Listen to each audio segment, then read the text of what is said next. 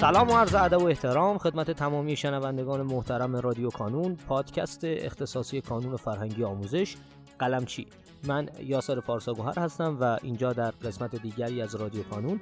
در کنار من جناب آقای ادریس فتحی حضور دارند مدیر محترم بخش دانش آموزان استثنایی بنیاد علمی آموزشی قلمچی آقای فتحی گرامی خیلی متشکرم ازتون که امروز هم وقت گذاشتین کنار ما هستین.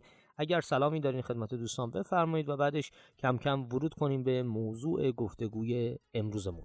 بنده هم عرض سلام و احترام دارم خدمت شما جناب آقای پارساگوهر همه شنوندگان عزیز همکاران دانش آموزان و همه عزیزانی که از رادیو کانون صدای ما رو میشنوند. در خدمتتون هستم. خیلی متشکرم. آیه فتحی ما قبلا در اپیزودهایی بوده که صحبت کردیم در مورد اینکه بنیاد علمی آموزشی قلمچی علاوه بر دانش آموزان استثنایی و کلا در حوزه کلی ماجرا علاوه بر دانش آموزان در واحد بورسیه به دانشجویان هم یه سری خدماتی رو ارائه می‌کنه.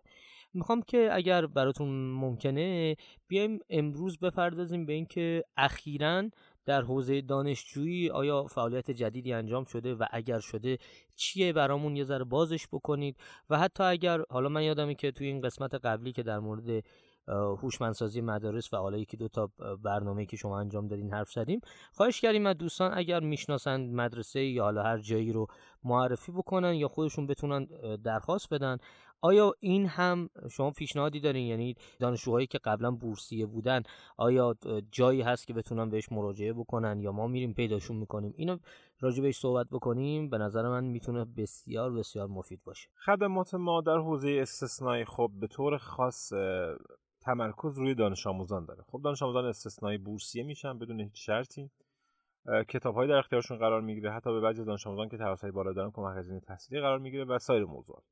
اما غیر از خدماتی که ما به دانش آموزان ارائه میدیم اینا وقتی هم که وارد دانشگاه میشن باز هم ما در بعضی از زمینه ها می‌تونیم حمایتشون کنیم باشون ارتباطمون رو حفظ کنیم و کمکشون کنیم.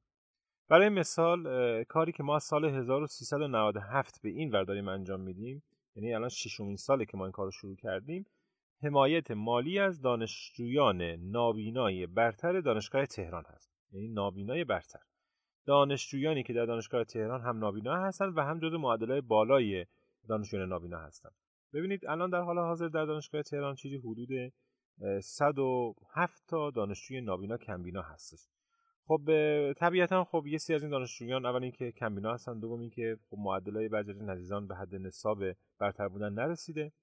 آقای قلمچی خب هر سال 500 نفر از دانشجویان دانشگاه تهران رو حمایت مالی می‌کنن یعنی بورسی مالی می‌کنن و ماهی 500 هزار تومان بهشون پرداختی دارن غیر از اون 500 نفری که آقای قلمچی هر سال تعهد می‌کنن خارج از اونها 20 دانشجوی برتر نابینا رو هم به این 500 نفر اضافه کردن که شده 520 نفر.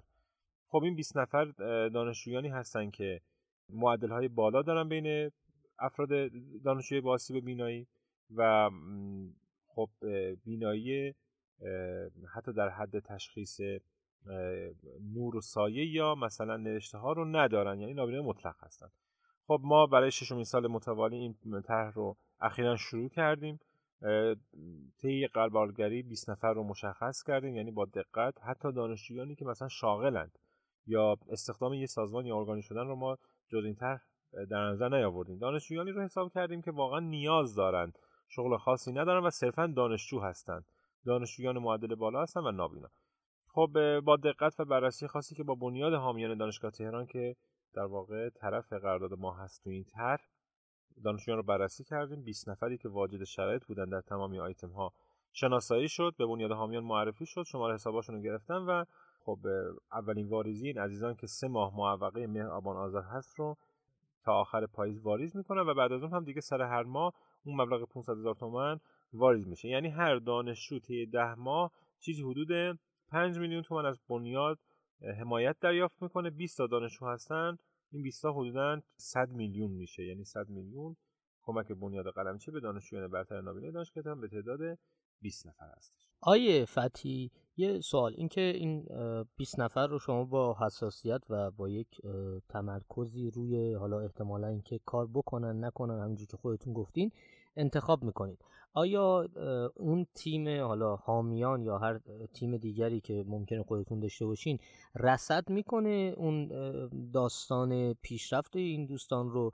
که مثلا آیا کسی که الان انتخاب شده پنج ماه دیگه دوباره تو همون لولی هست که ممکنه انتخاب بشه و اگر دانشجوی دیگری وجود داشته باشه که مستعد این باشه می‌تونه اضافه بشه به لیست یا نه؟ شما لیست اول سال میبندید و میگید حالا اگه قرار باشه کسی اضافه بشه بعدا اضافه بشه. اینو به همون یه توضیح میدین راجع بهش؟ تصمیم گیری در این خصوص برمیگرده به سیاست گذاری و اهدافی که خود بنیاد حامیان دانشگاه تهران داره. ما توی مسئله دخالت نمی کنیم که آیا پنج ماه آینده این فرد مورد تایید شما هست یا نه. ما قطع کنیم یا نه. ما به بنیاد حامیان میگیم که 20 نفر یا 500 نفر رو به ما معرفی کنیم. ما تا آخر سال حمایت می‌کنیم. دیگه بنیاد حامیان هم معمولا روال و روند کارشون به این شکله که ابتدای سال تحصیلی نفرات رو مشخص می‌کنن معرفی می‌کنن و تا پایان سال اون نفرات هم ثابت میمونن. البته خب استثناءاتی هم وجود داره و ممکنه که در طی سال دانشجویان جدیدی هم معرفی بشن که واقعا واجد شرایط هم و خب طبیعتا خود بنیاد حامیان برنامه هم برای این دوستان خواهد داشت. یعنی به واسطه حلقه های خیری که دارند قطعا به خیرین دیگه معرفی می‌کنن و این دانش دانشجویانی که اواسط سال معرفی میشن هم نصیب نمیشن از این قضیه. اما اون بخشی از ماجرا که مربوط به بنیاد قلمچیه خب این تا آخر سال ثابت میمونه و تغییر نخواهد کرد. چرا؟ اول اینکه خب بر سر بودن به معدل بستگی داره. خب بنیاد حامیان معدل دانشجویان رو از معاونت های آموزشی دانشکده ها دریافت می‌کنه. یعنی آخرین معدل ترم تحصیلیشون. خب و تا پایان سال این معدل معمولا ثابت میمونه. مگه اینکه در این نیم سال اولی که دانشجویان امتحان میدن دیگه معدل یه دانشجو خیلی افت کنه. اگه خیلی هم افت کنه من بعید می‌دونم که معدل کلش خیلی بیاره پایین.